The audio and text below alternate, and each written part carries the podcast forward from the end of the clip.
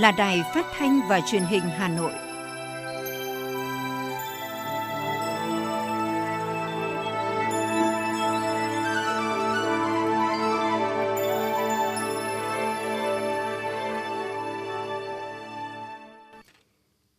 Thưa quý vị và các bạn, bây giờ là chương trình thời sự của Đài Phát thanh và Truyền hình Hà Nội đang được phát trực tiếp trên sóng FM tần số 90 MHz tối nay thứ hai, ngày 13 tháng 12 năm 2021 có những nội dung chính sau đây.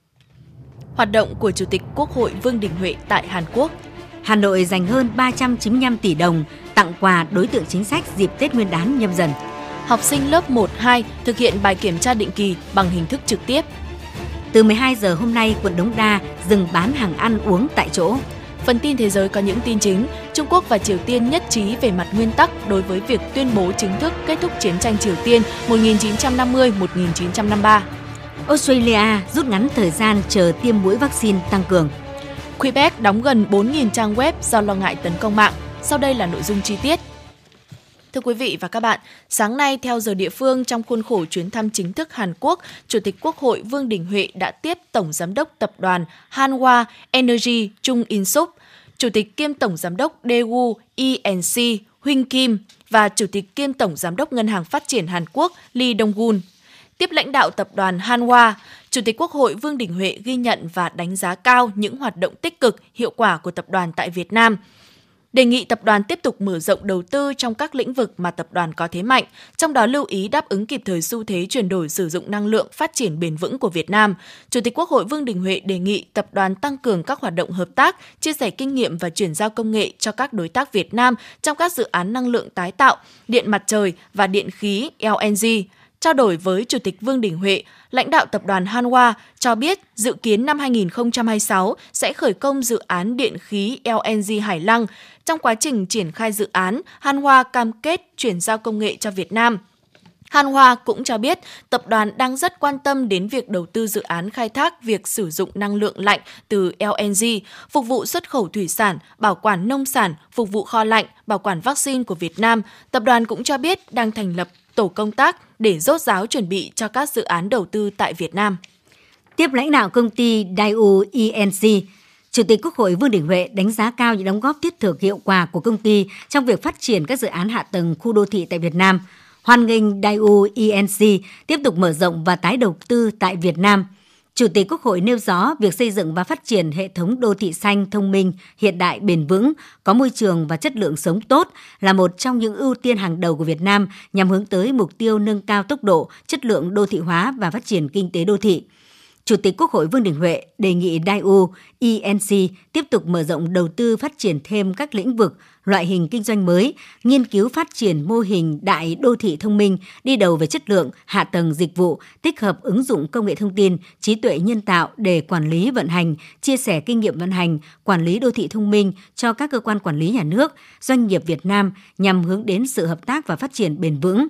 Daewoo ENC là công ty tập đoàn Daewoo Hàn Quốc – hoạt động trong lĩnh vực xây dựng, kỹ thuật, quản lý xây dựng và kinh doanh phát triển bất động sản. Đây cũng là công ty xây dựng đầu tiên của Hàn Quốc thành lập chi nhánh tại Việt Nam với tổng mức đầu tư 1,3 tỷ đô la Mỹ. Tiếp lãnh đạo Ngân hàng Phát triển Hàn Quốc KDB, Chủ tịch Quốc hội Vương Đình Huệ đánh giá cao những đóng góp tích cực của KDB tại Việt Nam, đề nghị KDB tiếp tục mở rộng đầu tư, tăng cường hợp tác với các ngân hàng thương mại, tham gia tích cực hơn nữa vào quá trình tái cơ cấu hệ thống ngân hàng Việt Nam. Chủ tịch Quốc hội nêu rõ Việt Nam khuyến khích sự tham gia của các tổ chức tín dụng có tiềm lực tài chính, kinh nghiệm nhằm tăng cường hiệu quả, an toàn hoạt động của các tổ chức tín dụng Việt Nam về việc mở chi nhánh của KDB tại Hà Nội, cho biết đây là nội dung nằm trong biên bản ghi nhớ giữa Phó Thủ tướng hai nước được ký hai năm trước theo cơ chế đối thoại Phó Thủ tướng. Chủ tịch Quốc hội Vương Đình Huệ đề nghị KDB sớm thúc đẩy tiến trình này. KDB là ngân hàng với 100% cổ phần thuộc sở hữu của chính phủ Hàn Quốc với vai trò hỗ trợ việc thực thi các chính sách của chính phủ và cung cấp các dịch vụ toàn diện cho ngân hàng doanh nghiệp. KDB đã hỗ trợ tài chính cho nhiều tập đoàn của Hàn Quốc kinh doanh tại Việt Nam, phối hợp với Bộ Tài chính để xây dựng chiến lược phát triển cho Ngân hàng Phát triển Việt Nam và mong muốn được mở chi nhánh tại Hà Nội. Khi thành lập chi nhánh tại Việt Nam, KDB sẽ hỗ trợ cho các doanh nghiệp Hàn Quốc và Việt Nam trong lĩnh vực đầu tư cơ sở hạ tầng. Ngày hôm nay tại Hà Nội, Đảng ủy khối doanh nghiệp Trung ương tổ chức hội nghị tổng kết thực hiện nghị quyết Trung ương 5 khóa 10 về việc tiếp tục đổi mới phương thức lãnh đạo của Đảng đối với hoạt động của hệ thống chính trị. Phát biểu tại hội nghị, Ủy viên dự khuyết Trung ương Đảng, Bí thư Đảng ủy khối doanh nghiệp Trung ương Nguyễn Long Hải cho biết, đổi mới phương thức lãnh đạo của Đảng đối với hoạt động của hệ thống chính trị là mục tiêu yêu cầu nhiệm vụ rất quan trọng, khẳng định vai trò lãnh đạo toàn diện của Đảng, đồng thời phải được đặt trong tổng thể nhiệm vụ đổi mới và chỉnh đốn Đảng, tiến hành đồng bộ với đổi mới các mặt của công tác xây dựng Đảng.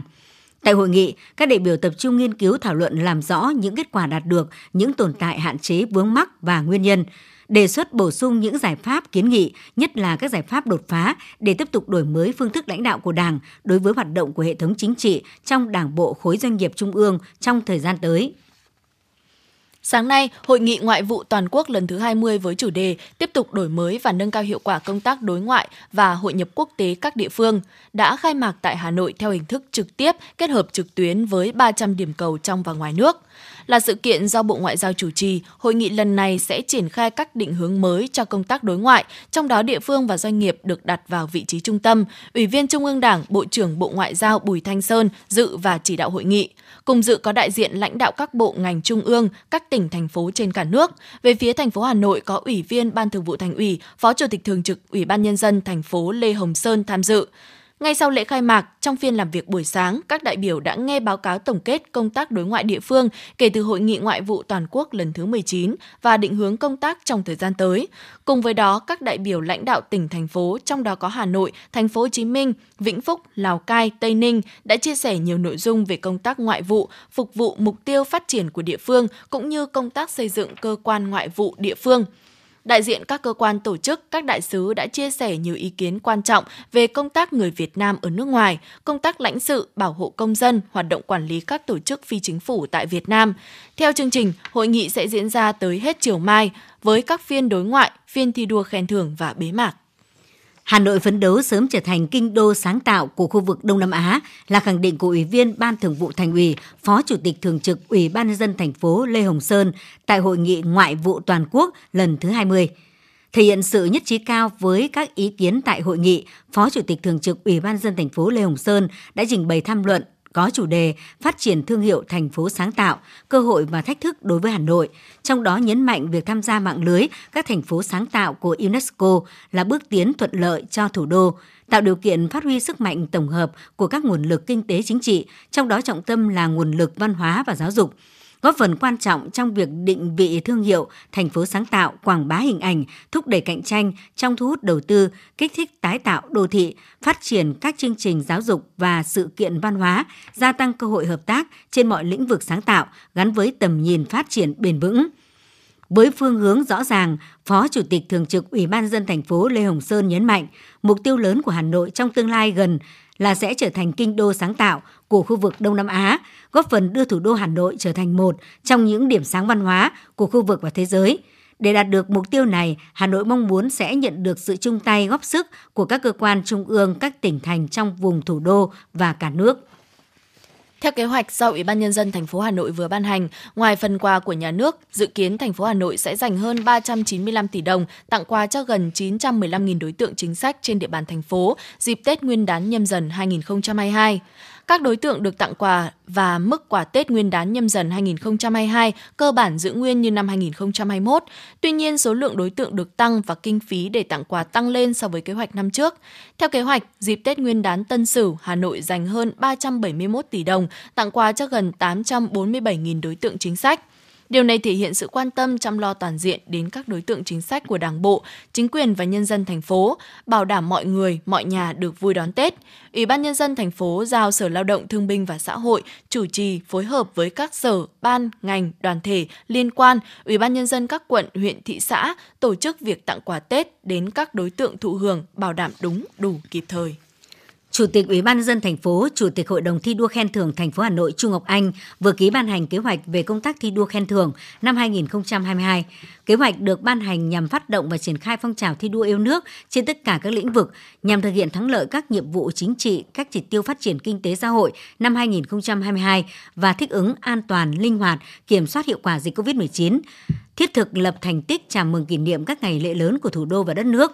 đồng thời nâng cao chất lượng công tác khen thưởng, đảm bảo khen thưởng thực chất, có tác dụng động viên tôn vinh kịp thời các gương điển hình tiên tiến người tốt việc tốt trong các phong trào thi đua yêu nước – Hội đồng thi đua khen thưởng thành phố Hà Nội yêu cầu các cấp các ngành thành phố phát động tổ chức triển khai hiệu quả các phong trào thi đua thường xuyên, thi đua theo đợt, thi đua chuyên đề với nội dung, tiêu chí cụ thể nhằm thực hiện tốt các mục tiêu nhiệm vụ trọng tâm, các khâu đột phá và tiếp tục thực hiện chủ đề công tác năm 2022 của thành phố là kỷ cương trách nhiệm, hành động sáng tạo phát triển.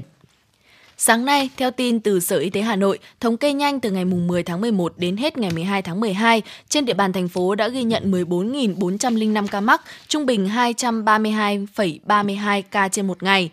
Trong đó có 5.370 ca tại cộng đồng, chiếm 37,28%. Riêng một tuần gần đây, Hà Nội ghi nhận gần 5.300 ca mắc COVID-19 mới, trung bình gần 750 ca trên một ngày. Tính đến hết ngày 12 tháng 12, có 9.017 trường hợp F0 ở Hà Nội đang được điều trị, trong đó có 6.084 F0 được điều trị tại các bệnh viện, cơ sở thu dung điều trị, 2.495 bệnh nhân không triệu chứng hoặc triệu chứng nhẹ điều trị tại các trạm y tế lưu động,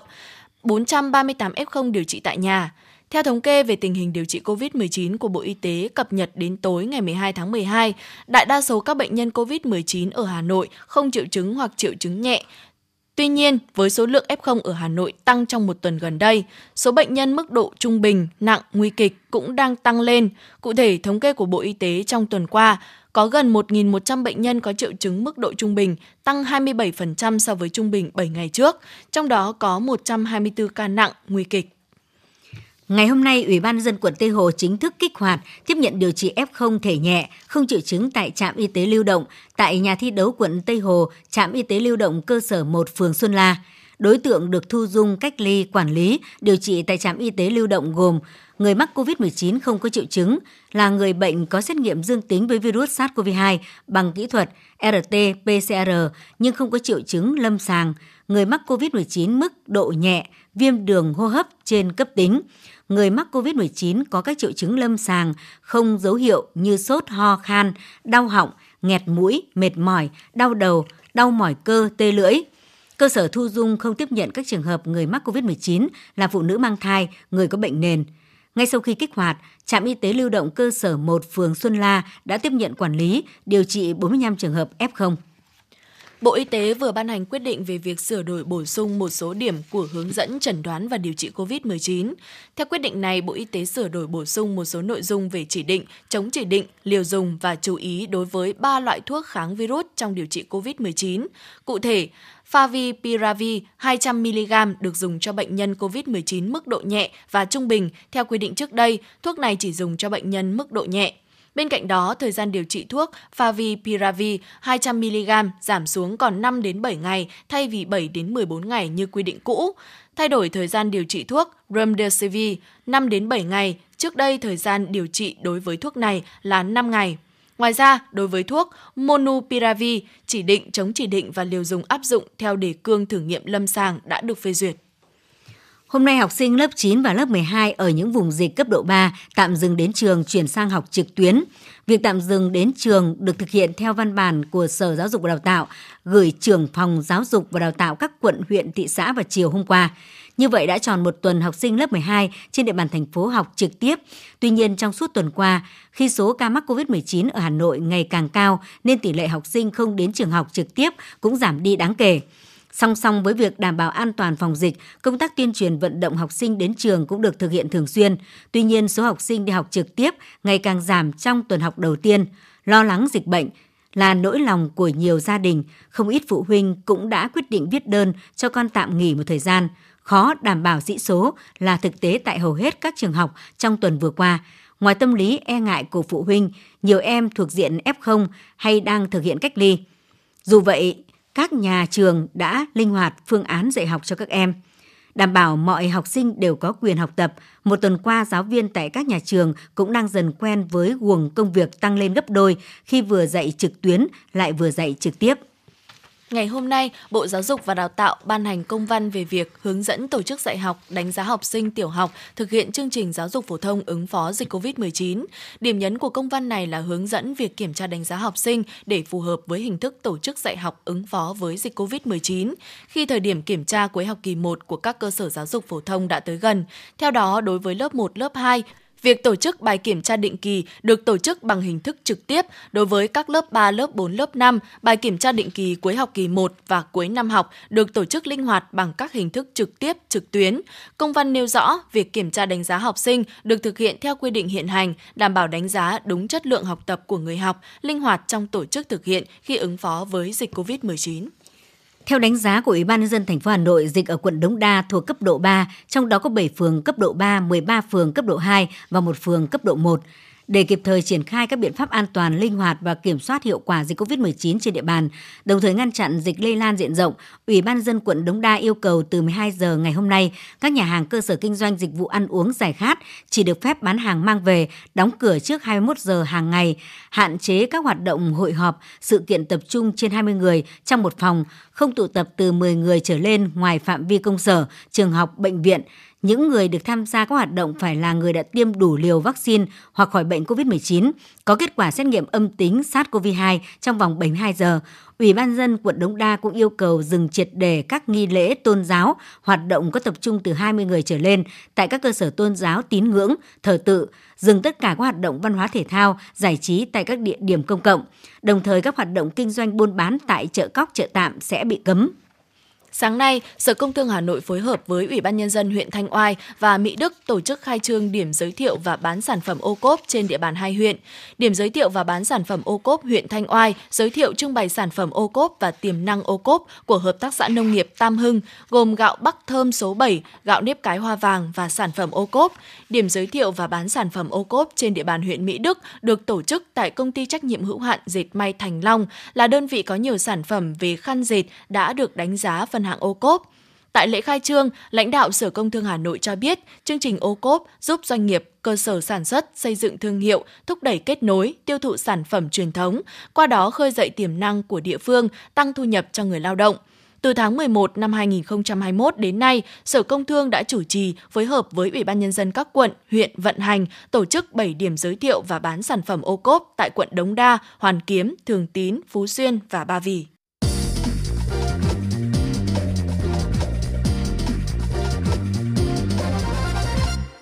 Thưa quý vị các bạn, trong công tác xây dựng Đảng Cộng sản Việt Nam, nguyên tắc tự phê bình và phê bình luôn được đặc biệt coi trọng. Có thể khẳng định rằng, chính nhờ thực hiện nghiêm chỉnh tự phê bình và phê bình mà Đảng ta đã tồn tại và phát triển lớn mạnh, vượt qua bao sóng gió. Trong suốt cuộc đời mình, nhiều lần Chủ tịch Hồ Chí Minh nói và viết về vấn đề này.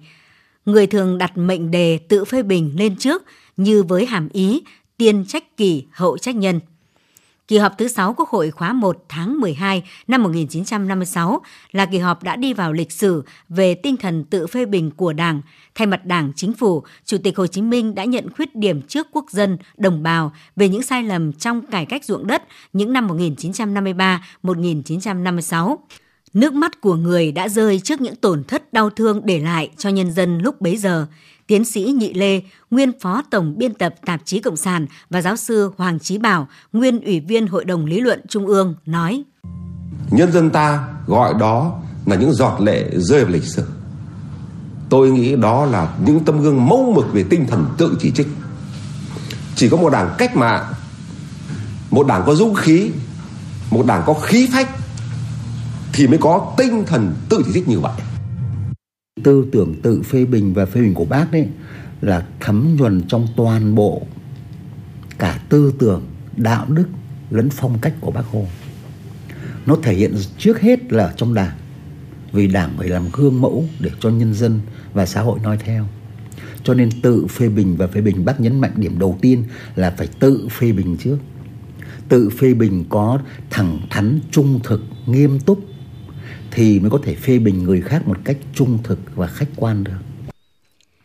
Đi cùng với sự thẳng thắn trước khuyết điểm và một loạt các biện pháp khắc phục, Tổng Bí thư Trường Trinh khi đó đã từ chức hai cán bộ chỉ đạo trực tiếp bị kỷ luật. Khoảng 80% số người bị kết án sai đã được khôi phục danh dự và trả lại tài sản. Trong tư tưởng Hồ Chí Minh, tự phê bình và phê bình là việc làm thường xuyên của mỗi đảng viên mục đích là để phát huy ưu điểm, khắc phục khuyết điểm, củng cố và tăng cường đoàn kết nội bộ, giáo sư Hoàng Chí Bảo nói.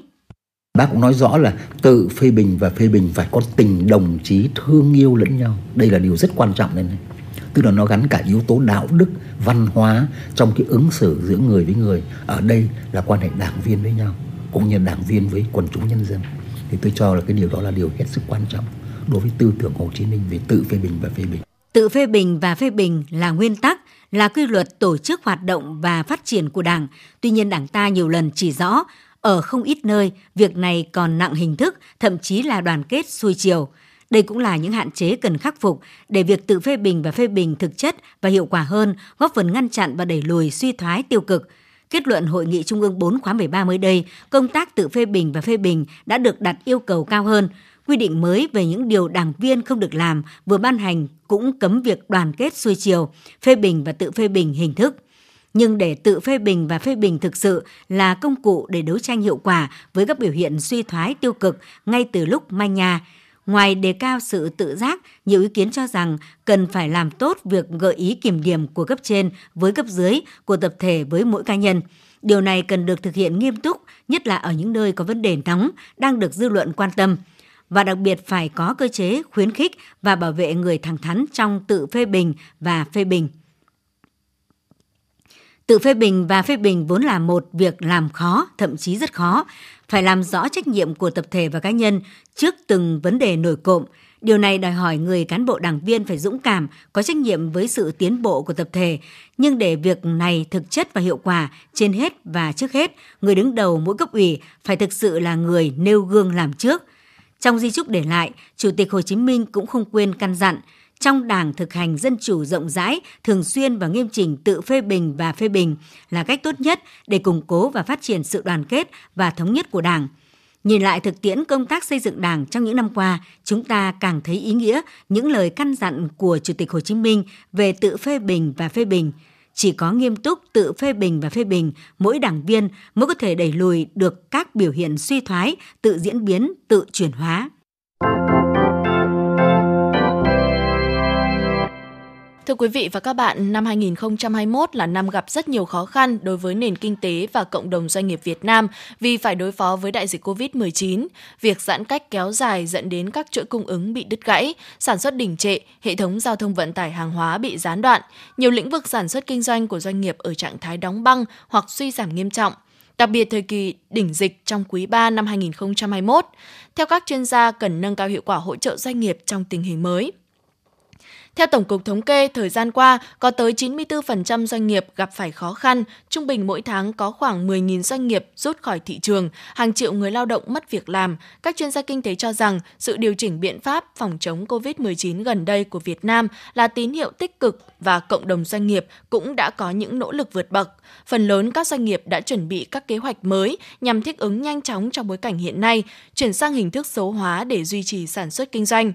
Hiện các địa phương đã có kế hoạch hồi phục kinh tế, chính phủ đang trình Quốc hội những gói giải pháp về tài khóa, tiền tệ, an sinh xã hội, kích thích nền kinh tế, tùy thuộc vào khả năng của ngân sách nhà nước và đảm bảo hiệu quả, đặc biệt phải đảm bảo các mục tiêu, đặc biệt duy trì được ổn định kinh tế vĩ mô. Làn sóng COVID-19 hoành hành suốt 2 năm qua đã gây khó khăn cho nền kinh tế và cộng đồng doanh nghiệp. Bên cạnh những khó khăn chung do dịch bệnh COVID-19 gây ra, doanh nghiệp nhỏ và vừa nước ta còn đối mặt với nhiều khó khăn nội tại như vấn đề quản trị doanh nghiệp, phát triển thị trường và thiếu những điều kiện để tiếp cận với các chính sách hỗ trợ. Bà Đỗ Thị Thúy Hương, Ủy viên Ban chấp hành Hiệp hội Doanh nghiệp Điện tử Việt Nam cho rằng Cái lợi thế của uh, điện tử Việt Nam là cái nguồn lao động uh, dồi dào và giá rẻ và dễ đào tạo. Tuy nhiên đây không phải là lợi thế bền vững và đây cũng là một cái thách thức rất là lớn cũng như là cái việc phát triển của của cái cách mạng công nghiệp 4.0 buộc phải dựa trên đổi mới sáng tạo. Cho nên cái việc sử dụng cái lợi thế ừ, so sánh về cái nguồn tài nguyên thiên nhiên sẵn có của Việt Nam không phải là tính bền mang tính bền vững và vẫn là là, là nguy cơ cao. Mặc dù đại dịch COVID-19 ảnh hưởng đến lĩnh vực đầu tư toàn cầu, nhưng Việt Nam vẫn là điểm đến hấp dẫn của các nhà đầu tư nước ngoài. Việc các nhà đầu tư nước ngoài cũng như các doanh nghiệp đầu chuỗi lớn trong nước mua linh kiện, vật tư và hàng hóa trung gian khác từ các doanh nghiệp nội địa thay vì nhập khẩu đã đem lại nhiều lợi ích lan tỏa cho nền kinh tế Việt Nam. Dự án thúc đẩy cải cách và nâng cao năng lực kết nối của doanh nghiệp nhỏ và vừa do USAID tài trợ góp phần đẩy nhanh xu hướng này thông qua tăng cường năng lực cho doanh nghiệp nhỏ và vừa nhằm đáp ứng những yêu cầu khắt khe của các nhà đầu tư nước ngoài và doanh nghiệp đầu chuỗi trong nước. USAID Link SME hợp tác với các tổ chức trung gian như Hiệp hội Doanh nghiệp, Phòng Thương mại, Cơ quan xúc tiến doanh nghiệp nhỏ và vừa, Trung tâm phát triển xuất khẩu khu vực công và tư nhân, liên kết các doanh nghiệp nhỏ và vừa với chuỗi cung ứng. Dự án cũng tập trung vào việc xây dựng năng lực của các tổ chức trung gian để thúc đẩy tăng trưởng doanh nghiệp nhỏ và vừa. USAID Link SME được triển khai trên 3 trụ cột gồm kết nối doanh nghiệp nhỏ và vừa với các doanh nghiệp đầu chuỗi, hỗ trợ tiếp cận tài chính và hỗ trợ chuyển đổi số. Đến nay dự án đã đạt được những kết quả quan trọng về hỗ trợ kết nối doanh nghiệp nhỏ và vừa với doanh nghiệp đầu chuỗi, có 64 đơn hàng đã kết nối thành công với tổng giá trị gần 1,3 triệu đô la Mỹ. Đồng thời, 11 khóa đào tạo về kỹ thuật, quy trình sản xuất cho hơn 700 doanh nghiệp nhỏ và vừa trong các ngành lĩnh vực được tổ chức. Về hỗ trợ tiếp cận tài chính, hơn 500 doanh nghiệp nhỏ và vừa được đào tạo tăng cường năng lực tiếp cận tài chính và quản trị tài chính. Đến tháng 12 năm 2021, có 10 doanh nghiệp được hỗ trợ thành công các khoản vay mới và tái cấu trúc nợ với tổng giá trị 170 tỷ đồng. Về hỗ trợ chuyển đổi số, hơn 500.000 lượt doanh nghiệp tiếp cận các hoạt động thông tin về chương trình chuyển đổi số, hơn 500 doanh nghiệp được đánh giá mức độ sẵn sàng và 100 doanh nghiệp đang được hỗ trợ tư vấn chuyên sâu để giải quyết những vấn đề cụ thể của doanh nghiệp khi chuyển đổi số. Bà Bùi Thu Thủy, Phó Cục trưởng Cục Phát triển Doanh nghiệp, Bộ Kế hoạch và Đầu tư cho biết. Chúng tôi cũng tiếp tục là làm tốt cái vai trò là đầu mối của hai cái tổ công tác của Bộ là sẽ tiếp nhận tất cả các cái phản ánh những cái khó khăn mà lớn nhất của cộng đồng doanh nghiệp đang gặp phải để chúng tôi kịp thời báo cáo lên chính phủ để tháo gỡ những khó khăn cho doanh nghiệp. Và hiện nay thì hôm nay thì thứ trưởng chúng tôi cũng đang à, báo cáo bên quốc hội để sửa một cái luật sửa 10 luật để có thể là tháo gỡ sớm nhất những cái khó khăn mà doanh nghiệp đang gặp phải theo ý kiến của các chuyên gia, để tiếp sức cho doanh nghiệp nhanh chóng phục hồi trong tình hình mới, ngoài việc triển khai các chính sách hiện hành, cần mạnh tay hơn nữa với những gói hỗ trợ cụ thể và dễ thực thi. Còn đối với các doanh nghiệp, cần minh bạch hóa thông tin về hoạt động kinh doanh của mình. Trên cơ sở bức tranh thật của doanh nghiệp, các ngân hàng sẽ có cách điều chỉnh sự hỗ trợ tín dụng. Cùng với đó, việc chuyển đổi số cần thực hiện nhanh chóng. Không nào chuyển đổi được thì phải chuyển đổi ngay để kịp thời thích ứng và duy trì doanh thu.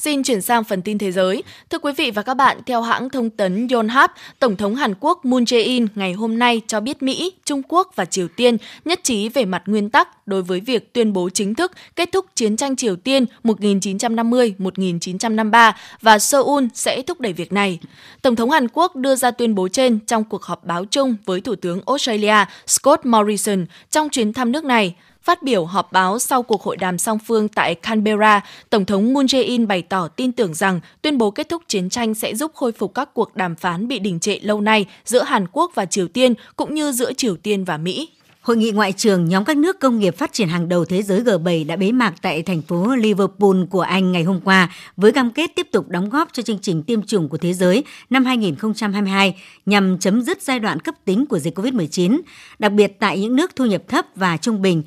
Hội nghị diễn ra trong 3 ngày là sự kiện lớn cuối cùng do Anh tổ chức trong năm 2021 với tư cách chủ tịch luân phiên của G7 gồm Anh, Mỹ, Canada, Pháp, Đức, Italia và Nhật Bản. Chính phủ Australia vừa công bố rút ngắn thời gian chờ tiêm mũi vaccine tăng cường ngừa COVID-19 tính từ khi hoàn tất tiêm mũi vaccine thứ hai từ 6 tháng xuống còn 5 tháng. Dựa trên quy định mới, ngày 12 tháng 12, Australia cũng bắt đầu khởi động chiến dịch tiêm vaccine tăng cường cho 1,5 triệu người đủ điều kiện. Giám đốc Y tế quốc gia Australia, giáo sư Brandon Murphy cho biết, giới chuyên gia y tế của nước này vẫn đang nghiên cứu về biến thể Omicron của virus SARS-CoV-2 và chưa có dữ liệu nào cho thấy biến thể này có khả năng năng gây bệnh nghiêm trọng hơn so với các biến thể trước đó.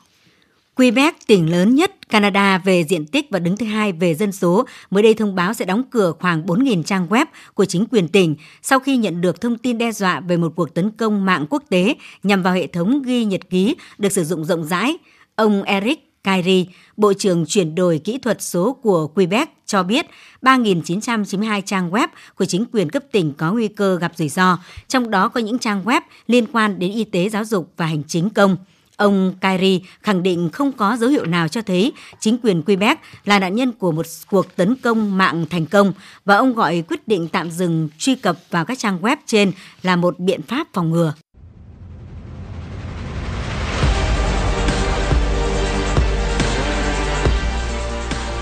Bản tin thể thao Bản tin thể thao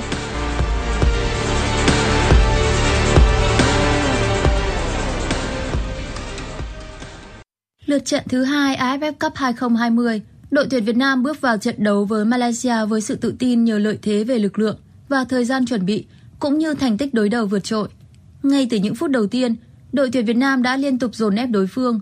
Phút 24, Malaysia còn gặp tổn thất lớn khi trung vệ đội trưởng phải rời sân sớm vì chấn thương. Phút 32, từ pha căng ngang của Tuấn Anh, Quang Hải tung cú dứt điểm mở tỷ số cho đội tuyển Việt Nam. Chỉ 4 phút sau, cách biệt đã được nhân đôi với pha xử lý qua người và dứt điểm đẳng cấp của Công Phượng. Sang hiệp 2, đội tuyển Việt Nam chủ động giảm nhiệt độ trận đấu. Malaysia có thêm khoảng trống để tấn công nhưng cũng không làm khó được hàng phòng ngự Việt Nam.